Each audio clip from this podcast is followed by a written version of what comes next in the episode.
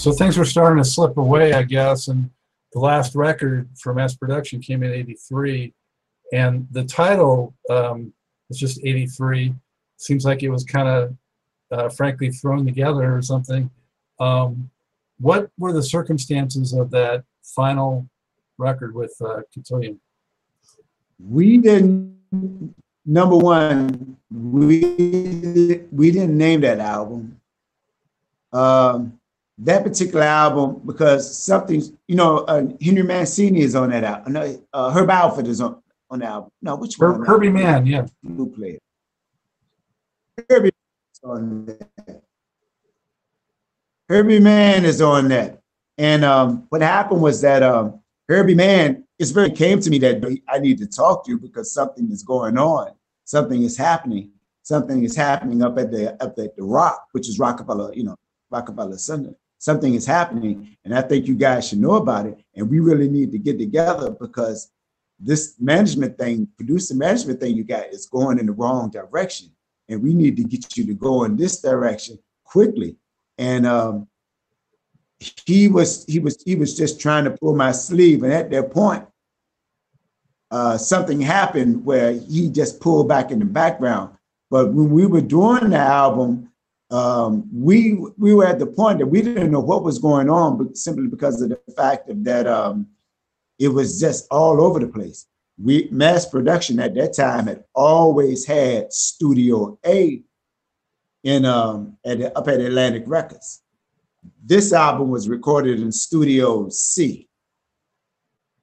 And I mean, it was, it was a good room, but it wasn't A. We were used to A, you know, we were, we were treated like that. But we didn't think much about it until we would say, okay, wow, we're in C this time. And uh, like I said, when things came about to find out what was going on, it, it kind of like flags were going up. Flags were just happening, which at that point we weren't paying attention to because of the fact of that we thought, you know, we thought everything was good, everything was good, everything was cool. So I mean, that record was, you know, a lot of more instrumentals than usual, more electronic, less horns. There were no singles.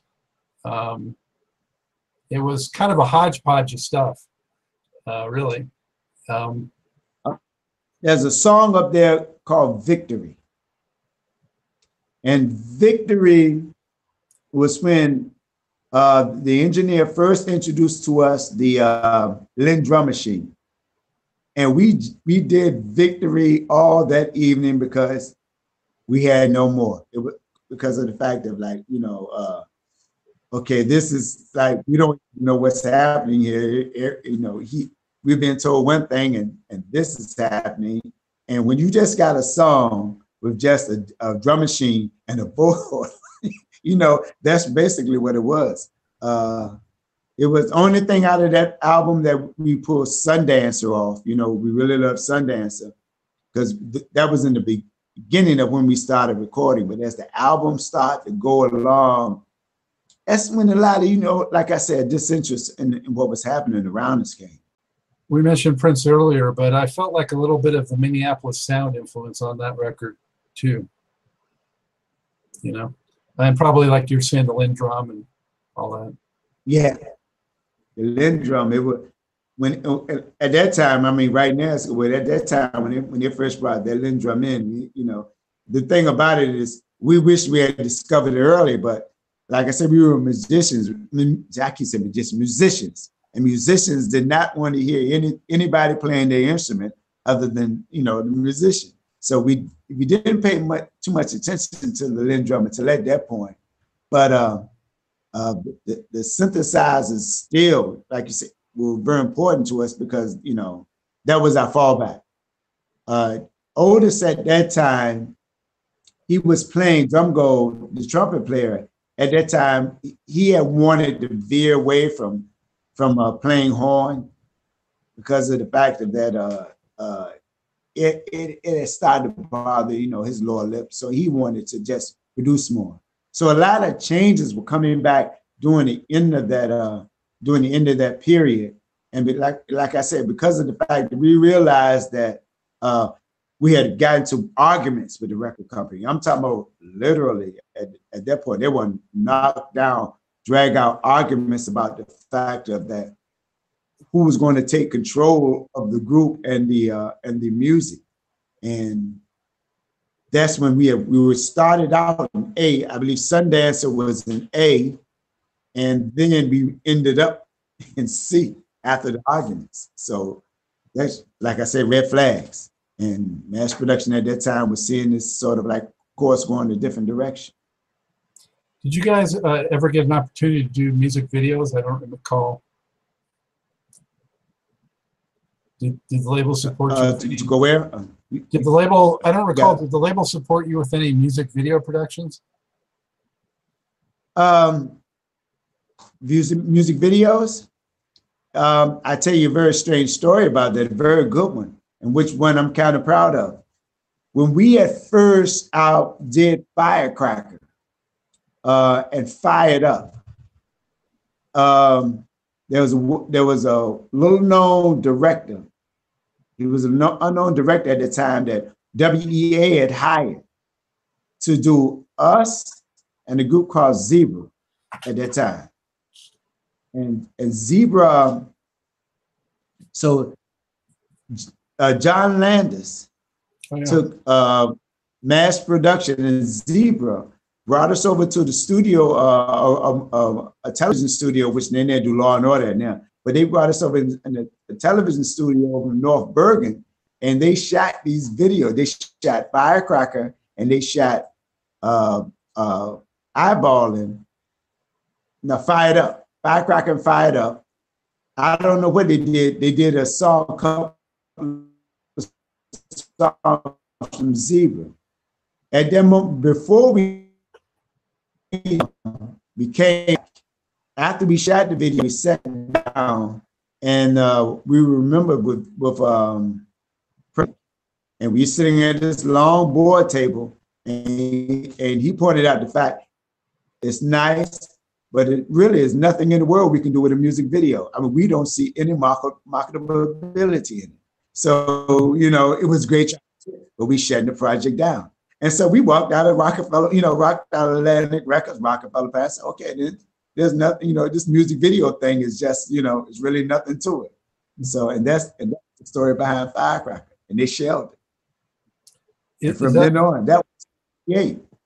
is, is that video on YouTube? Yeah, well, it's on. Um, I believe it is on our Facebook site.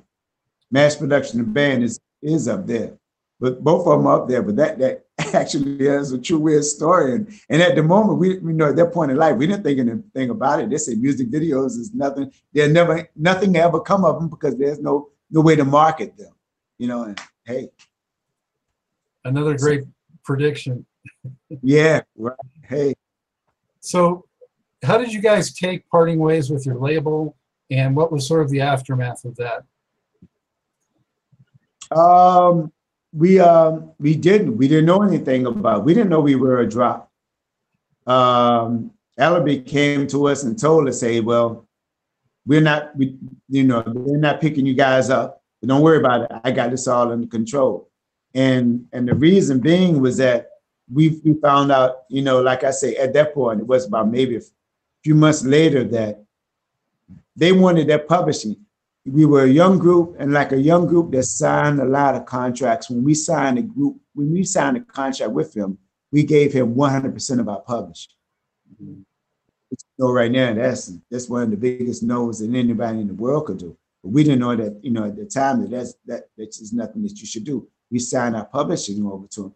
And they, in the sub WAA, WA wanted a portion of that publishing, and he would not give them to them any means necessary. We didn't know it at the point because if we did, we would say, "Hey, give them what they want." But uh, he was not buckling. He was not giving them any of the publishing. That's what was going on right after Three Miles High started, and uh, like I said, we weren't privy to that information. So when he came and told us that they were dropping us, we we said, "Okay, they're not re-signing us." As he put it, we said, "Okay," and, and we're going to move on to the uh, next company. Um, we were kind of like, you know, uh, I don't know, disillusioned at that time, I wouldn't say, but we, we had faith in him because we didn't know what was really transpiring in the background. So we believed that he was going to like put this all together. But come to find out that he wasn't letting go of anything as far as like the publishing. Not only did he sign us up our publishing 100%, he had it in so-called perpetuity.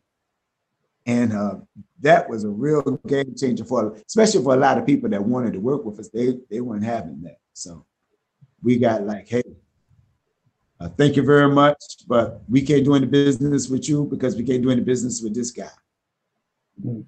And that's what happened. So he turned out to be a real double-edged sword for you guys. He kind of helped you get up and going, and then Yeah. yeah, And you know, Scott, that that that's what became a real kind of a, a enigma for us because you you put it what you just said was the truth. He's the one, he was the one that pulled us in the game. He was the one that got got us going. He propelled us up. But then on the other hand, he was doing this to him. So it, it just became a tough decision for us because the lawyers, people were coming after you got to do this to this guy, and you got to do do that to this guy, and we still had kind of a blind loyalty to him, you know.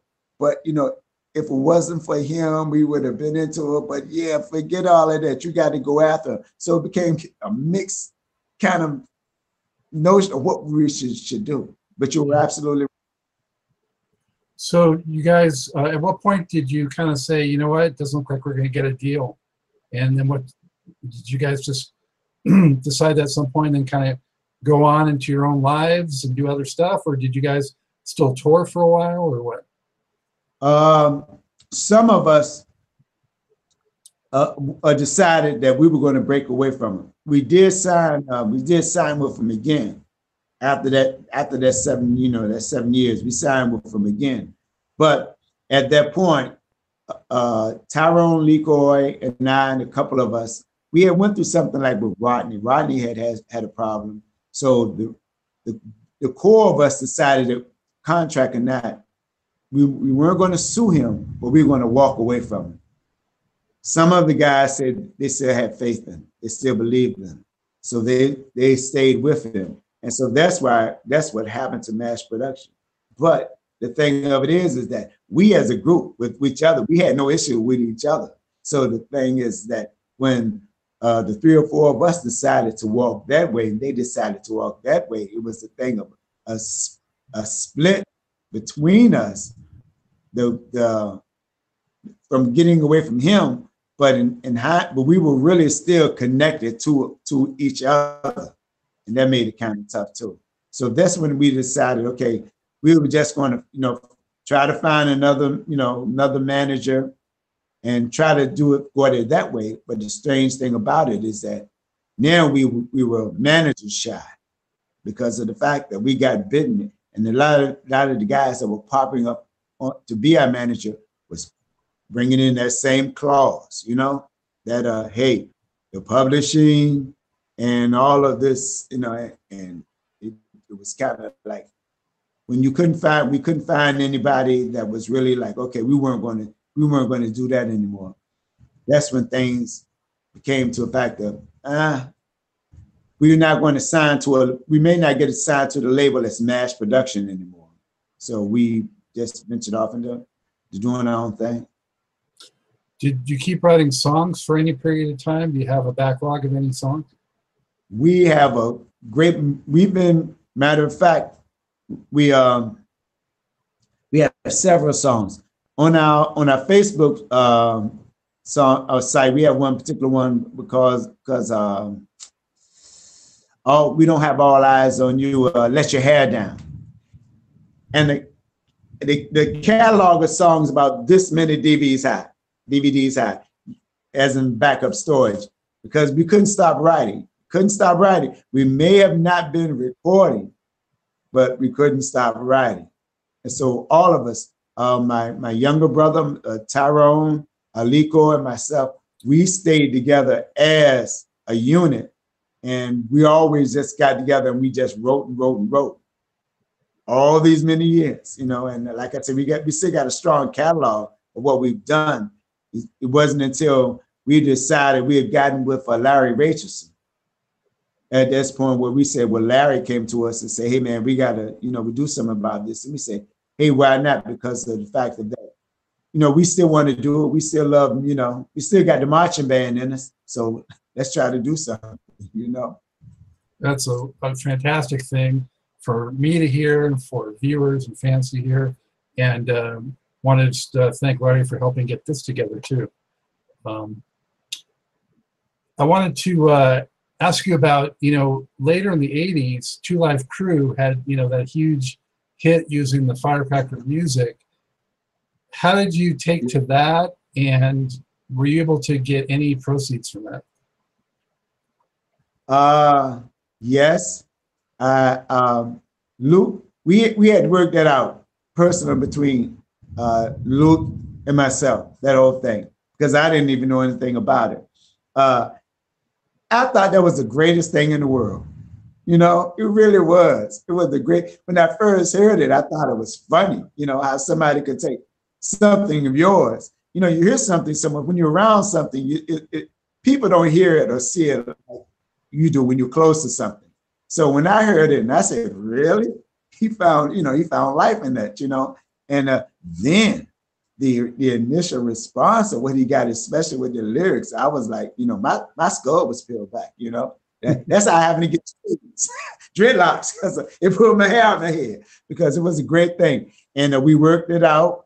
We worked it out. I called him up. He called me, and we said, hey, you know, it is what it is, man. That's that's that's firecracker. And from that point on, um, it's been, you know, up to this day uh, the right thing has been done. He became the right guy that stepped up on day one. He really did. Not like a lot of, I didn't have to fight him, didn't have to go to court with him, didn't have to do anything. Uh, Luke, um, Luke Campbell stepped right up to the mat and said, hey, let's handle this man. And from that, I can't do have nothing but respect and love for him too. Well, that is really refreshing to hear after the other story that preceded it you know, so glad that Yeah. worked out. Um, yeah, it did. I'll ask you a couple more questions and let you go. I really appreciate all the time, Ricky. Um, Oh, yeah, I wanted to um, ask if you could think and share with us your single, it can be two maybe, but most unforgettable memory from the road, from the touring, from the performing. oh, wow. I got a.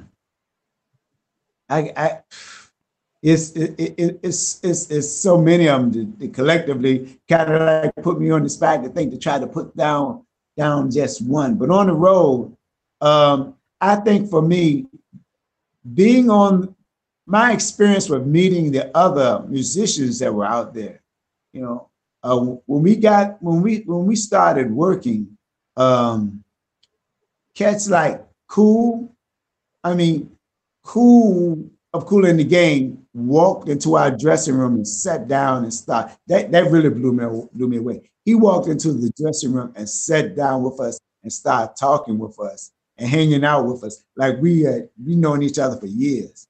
And I expect he was he was the guy I was listening to. Can't get enough that funky stuff growing up, and he was someone I idolized. Walked into the room and sat down and started talking. The same thing as with Ray Parker too.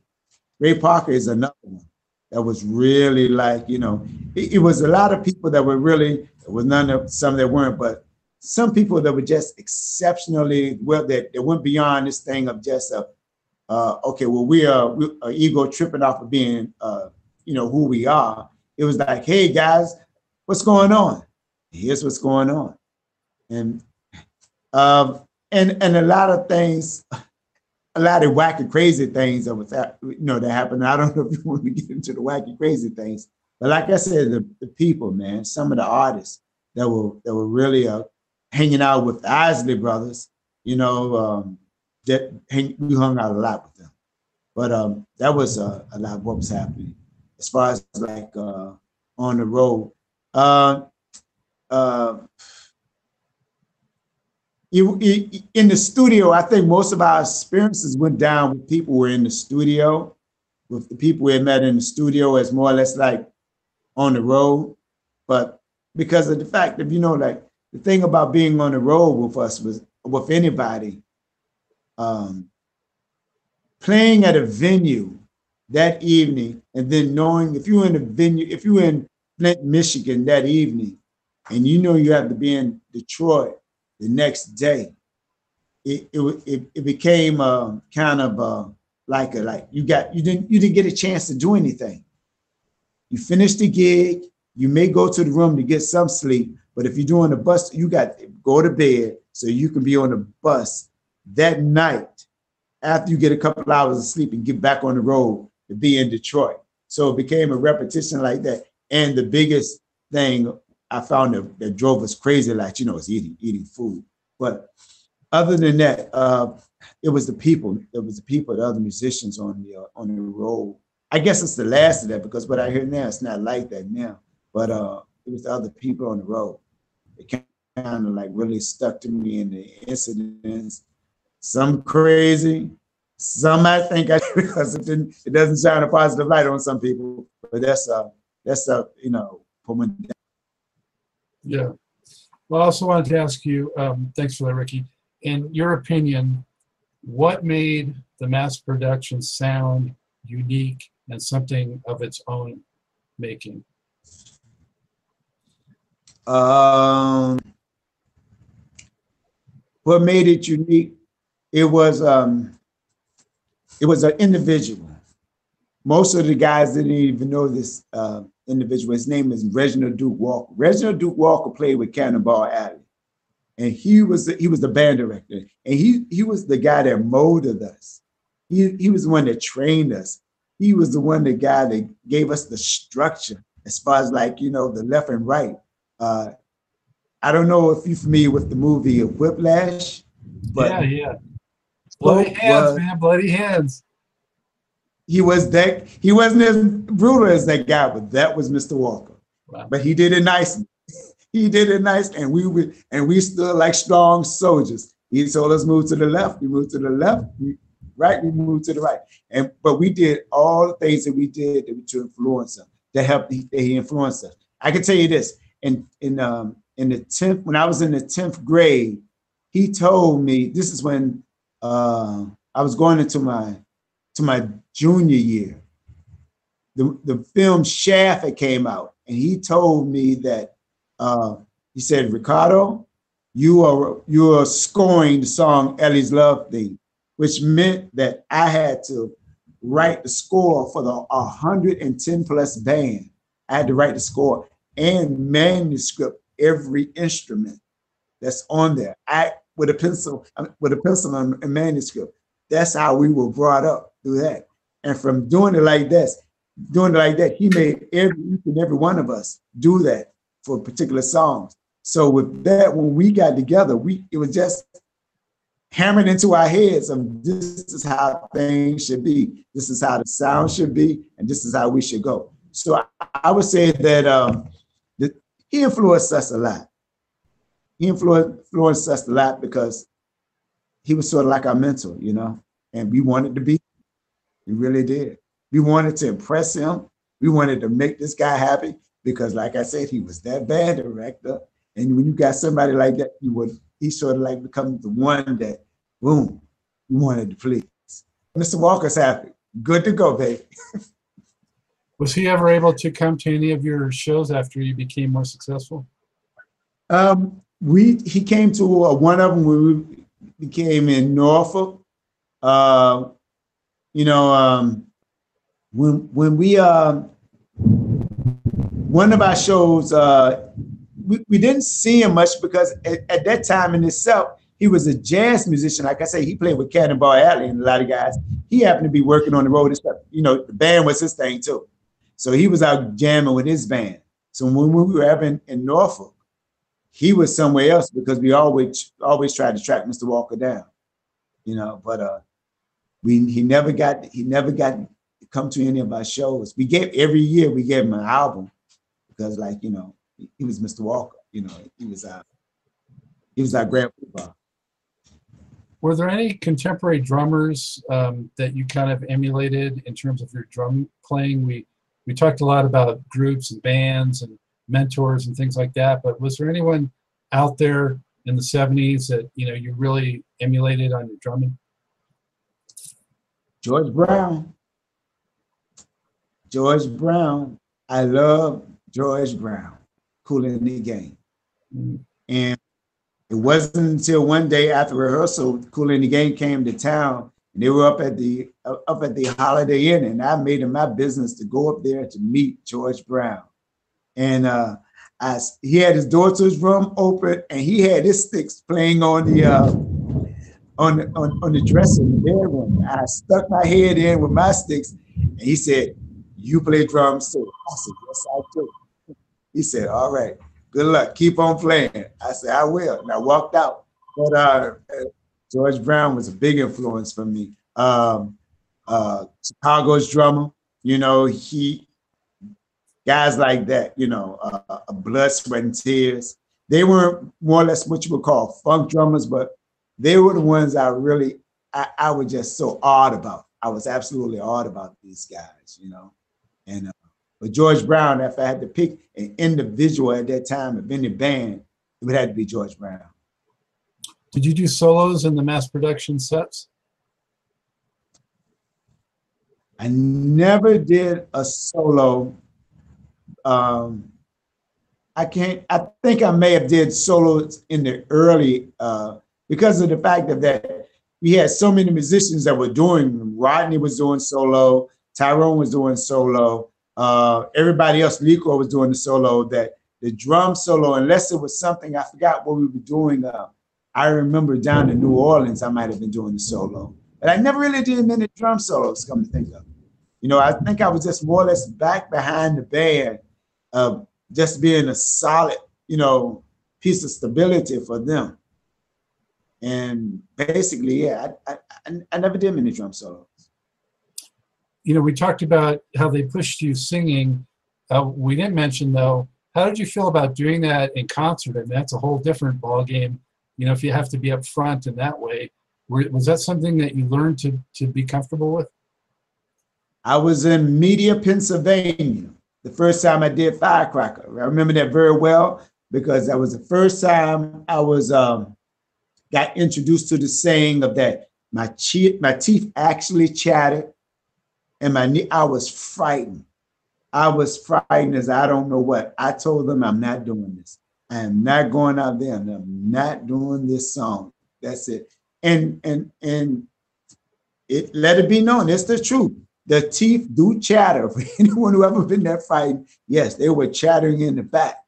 And uh the, the, once I went out there, Tyrone, he, he, like he's from, he made me go out there. I went out there and I did Firecracker. And from that point on, I, I never had a problem after that. But the first time was the most frightening experience that I think that I could have experienced. I've been in airplanes where the turbulence dropped and snowflakes that big. I wasn't as frightened as I was going on stage for the first time.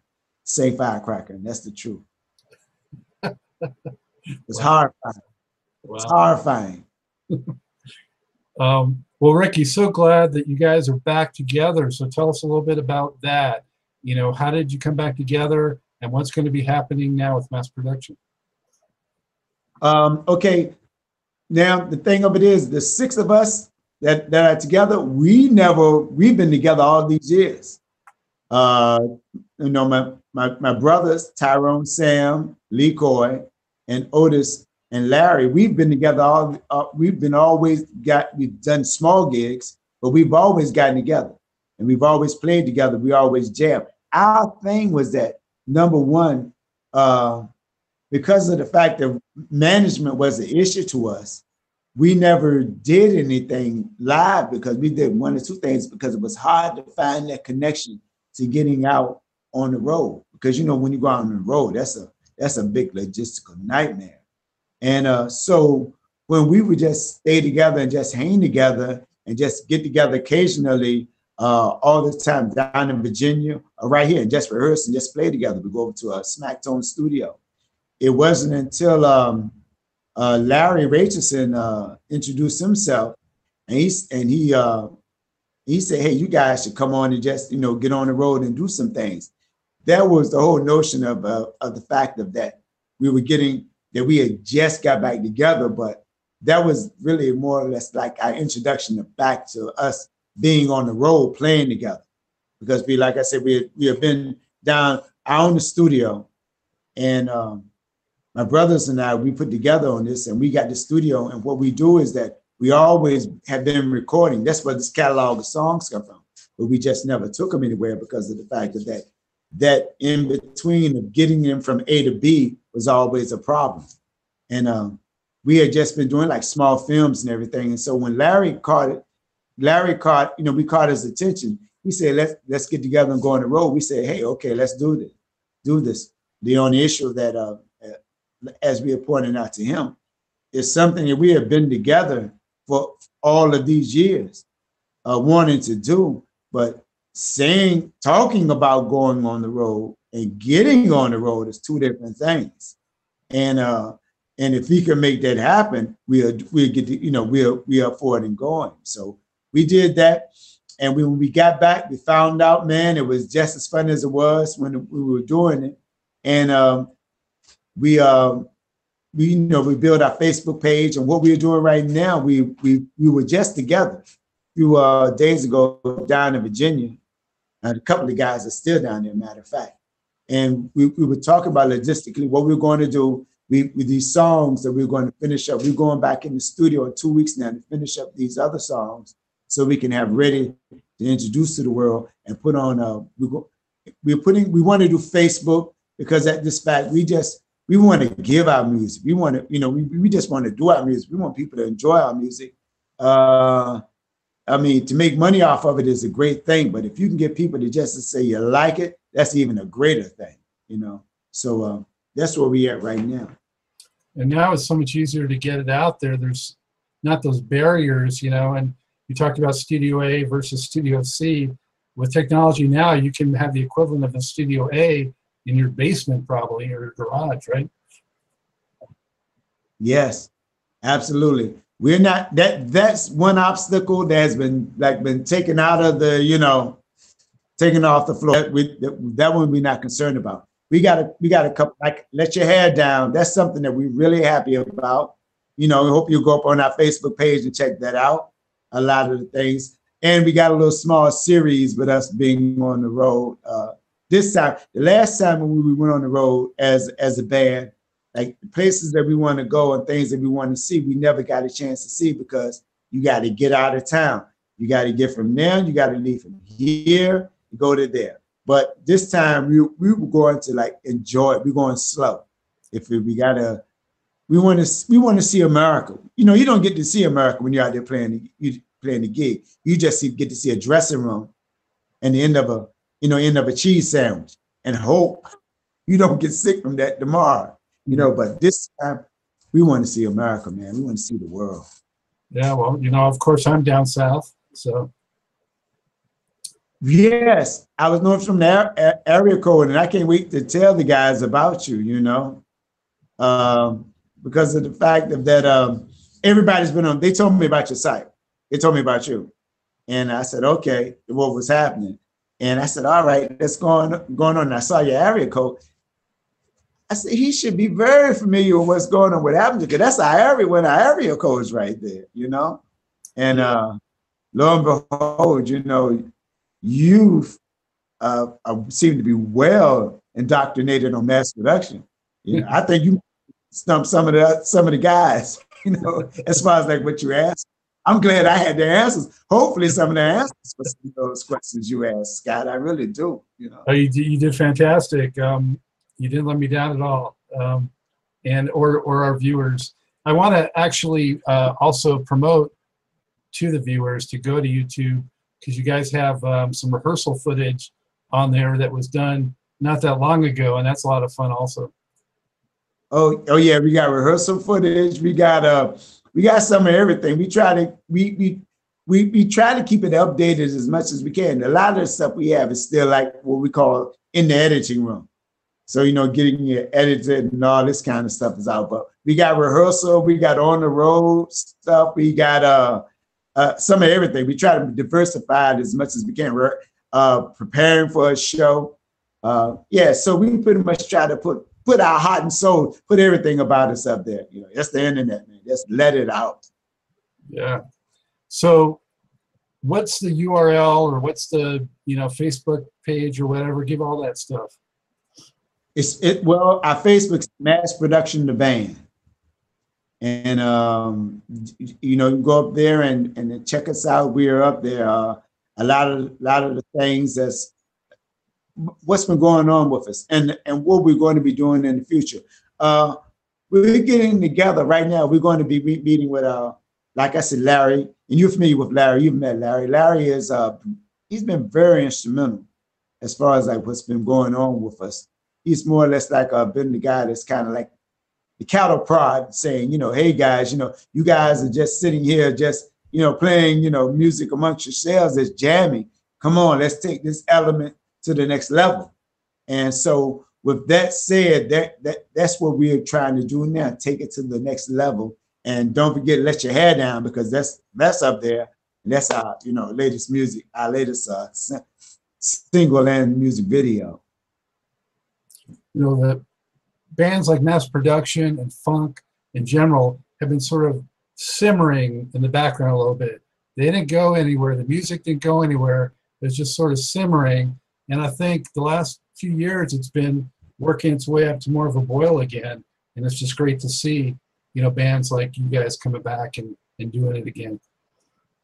Yeah, it, it really is. Thank you very much, man. We, we, we hope to uh, continue on to this, to get on to this because of the fact that we, we enjoy Jordan. We have uh, the original members, uh, we have six of, you know, real life, like I said, it's played this way. A couple of the guys have passed on, and um, some of them, a couple of them are not, you know, doing too well as far as like, you know, life and stuff. But the original members, as enough, as in uh, LeCoy Bryant, uh, myself, uh, Tyrone, uh, Sam, uh, Larry Marshall, and James Drumgole, we we are there, to, you know, to put it together and to do the thing and get it done. So I'm happy to see this resurgence.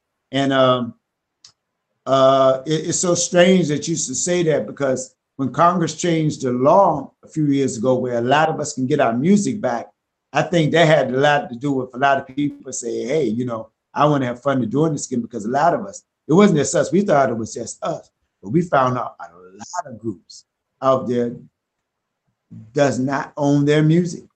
You may hear this song, you may think people may think they're getting paid and, and the royalties are flowing in, but no, they're not, you know. And so Congress did the right thing by changing that, and that made a lot of people say, hey, let's let's let's get back in the game. Yeah, talk about uh, writing in, in injustice. I mean, God, for God's sake, finally, um, it's so great to see, especially you know before everybody's gone from that generation. I mean, we lost so many great players over the past several years. So um, so glad that there's still you know the authentic original item like you guys that are still doing it. So keep on doing it and keep on bringing it, Ricky. Thank you, Scott. We're going to try our best, and with people like you, man, uh, supporting us like this. Hey, we about to hopefully we about to get back in the game and get back in the game hard. Like I said, we never left it, but to have you know support as someone to say yelling at us, say, "Come on out, Rick, let's do this." Here we come. Thank you so much for doing this, Ricky. Thank you for having me. I really enjoyed it. I really did. And there you have it. Wild and wonderful stories of mass production, courtesy of the still charismatic Ricky Williams. Yet another tale of 1970s and 1980s era music industry excitement, intrigue, success, fame, deceit, bullshit, decline, and aftermath. But thanks to Truth and Rhythm, we have a happy ending with mass production's legacy preserved and luster restored. A big thanks again to Mr. Ricky Williams for opening up his treasure chest of memories and stories, and also mass production advocate Larry Rachelson for helping coordinate the interview. As always, a sincere thank you to you, the viewers, for watching, for listening, for supporting Truth and Rhythm. Speaking of which, make sure you subscribe. Go to the Funkin' Stuff channel on YouTube and click subscribe. That's all there is to it. And you'll be up to date on every single episode. If you've already done so, get a friend or family to do it. We need that support. Show these funk artists, these classic musicians, these people that have given us so much pleasure throughout our lives, listening pleasure, dancing pleasure, um, that, that we care and we support them. So subscribe. Also, write me email scottg at funknstuff.net. It should be on the screen about now. And let me know what you like, what you maybe don't like so much, and who else you'd like to see on this program. The show is for you, the music fan. So take command, take control. I get a lot of feedback and I love it. So let's keep that dialogue flowing. With that, as always, to wrap it up, this is Scott, Dr. J. Skullfine saying, keep on vibrating to the rhythm of the one.